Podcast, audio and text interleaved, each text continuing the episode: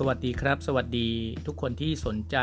ธรรมะนะครับ ผมสุกเกษมแพรมณีครับ จะอ่านธรรมะให้ท่านฟังครับ เนื่องจากว่าพระพุทธศาสนานั้นนะครับเป็นเรื่องของเฉพาะตนนะครับ ที่ใครก็ตามน้อมใจเข้ามาศึกษา จะรู้ว่าศาสนานี้เป็นศาสนาเป็นคำสอนที่ชำระจิตใจของตนเองให้บริสุทธิ์นะครับ ไม่ได้ไปก้าวร่วง คำสอนของศาสนาใดๆเลย เป็นศาสนาสากลที่ทุกคนสามารถทำจิตใจให้ใสสะอาด เช่นมีความไม่เบียดเบียนคนอื่นๆเป็นต้นครับ วันนี้ผมจะนำเรื่องชื่อว่าผู้สำรวมดีแล้วมาอ่านให้ฟังครับครั้งหนึ่งนะครับพระฉับพันอขอโทษนะครับ พระฉับพักขีสวมเขียงเท้าทำด้วยไม้ เดินจงกรมไปมา ปรากฏว่ามีเสียงดังครับ ก็ได้จัดถามพระอนุนว่า เอ๊ะใครเนี่ยก็ทำเสียงดังหรืออพระอนุนก็ทราบแล้วก็เลยไปตำหนิพระฉับพักขีครับ จากนั้นก็มีการบัญญัติสิกขาบทว่าเวลาเดินจงกรมไม่ควรที่จะสวมเขียงเท้าเพื่อให้เกิดเสียงดังครับ พระองค์ได้ตรัสสอนว่าธรรมดาของภิกษุต้องมีความสำรวม อย่าให้กายกำเริบ อย่าให้กายไปทำทุจริต พึงประพฤติกายสุจริตนะครับ ก็เลยตัดภาษิตนี้นะครับว่า นักปราดผู้สำรวมกายสำรวมวาจาสำรวมใจ ชื่อว่าเป็นผู้สำรวมดีแท้ ภาษิตนี้ พระพุทธองค์ได้ตรัส สอนพระฉับพักขีครับ ธรรมดาแล้วศาสนานี้ก็สอนเรื่องของการสำรวมกายวาจาใจนั่นเอง เพื่อความบริสุทธิ์และที่สุดก็คือว่านิพพานนั่นเอง ดังนั้นขอให้ท่านเข้าใจเรื่องนิพพาน เป็นชื่อไว้ก่อนนะครับ เผื่อใครก็ตามที่เห็นความทุกข์ว่าความเกิดเป็นทุกข์ความแก่เป็นทุกข์ความตายเป็นทุกข์และความเกิดที่เกิดแล้วเกิดอีกเกิดไปพบภูมิต่าง นั่นเองเป็นความทุกข์ทั้งหมดเป็นสิ่งที่น่าเบื่อหน่ายเผื่อใครฟังแล้วจะเข้าใจแล้วก็จะได้ปฏิบัติในองค์มรรคแเลยนะครับ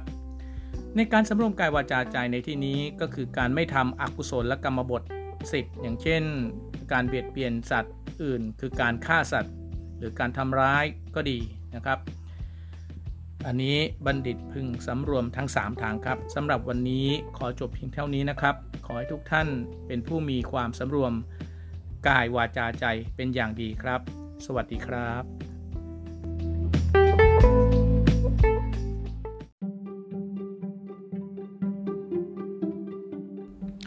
สวัสดีครับ วันนี้พบกับผมสุกเกษมแพรมณี อ่านธรรมะให้ฟังครับ ครั้งนี้เป็นครั้งที่ 3 ครับ เรื่องมีอยู่ว่าพระภิกษุทั้งหลายได้ชมเชย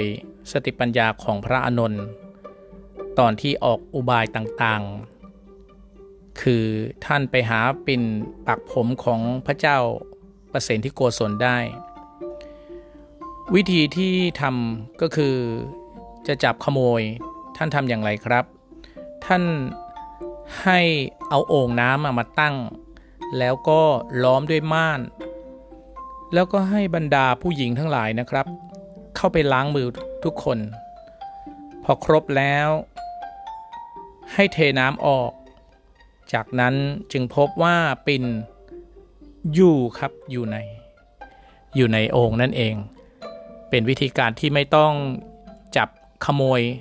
และมาลงโทษตามบทกฎหมายเลยนะครับ พระพุทธเจ้าจึงตรัสชาดกว่า เมื่อถึงยามขับขัน ย่อมต้องการผู้กล้าหาญยามปรึกษางาน ย่อมต้องการผู้ไม่พูดพล่ามครับ ครั้งนั้นพระราชเทวีของพระเจ้าพรหมทัตได้ถอดสร้อยมุกดาให้นางทาสีดูแล แล้วลงไปเล่นน้ำในอุทยาน ปรากฏว่า นางลิงขโมยสร้อยไป ขณะนางทาสีหลับ พอตื่นแล้วก็เกรงกลัว ตัวเองจะเดือดร้อนจึงตะโกนว่ามีคนลักสร้อย มีคนลักสร้อย พระราชาสั่งให้รีบจับโจร ก็มีคนถูกจับ5คน อันนี้เล่าขอโทษเล่าถึงอดีตชาติที่ครั้งหนึ่งที่พระอานนท์ก็เคยเกิดในสมัยนั้นนะครับ ก็เคยแนะแนะแนะนำวิธีให้นะครับ ก็จึงออพอจับได้ 5 คนปรากฏว่าพระโพธิสัตว์ในสมัยนั้นก็ได้แอบฟังการพูดคุยว่า เอ๊พวกเขาเนี่ยไม่ได้ขโมย เพราะว่ามีการซัดทอดกันไปมา ก็เลยคิดว่าน่าจะต้องเป็นลิงขโมยแน่ๆก็เลยจับลิงเนี่ยในสวนไปแต่งเครื่องประดับ พวกลิงก็เป็นชอบอวดกันนะครับ ก็เลยมีลิงตัวที่ขโมยไป ก็เลยเอาสร้อยที่ขโมยไปนั้นมาอวดบ้าง ก็เลยเห็นว่าสร้อยนั้นก็ได้ถูกถูกจับได้ว่าลิงตัวนี้เอาไปโอ้ได้ฟังเรื่องราวอย่างนี้ก็เห็นนิสัยของลิงชอบอวดกันนะครับ เรื่องนี้ก็จบเพียงเท่านี้เองไม่มีอะไรมากไปกว่านี้นะครับท่านได้ตรัสถึงว่ายามคับขันเนี่ยต้องมีผู้กล้าหาญยามปรึกษางานย่อมต้องมีพูดไม่พูดพร่ำครับ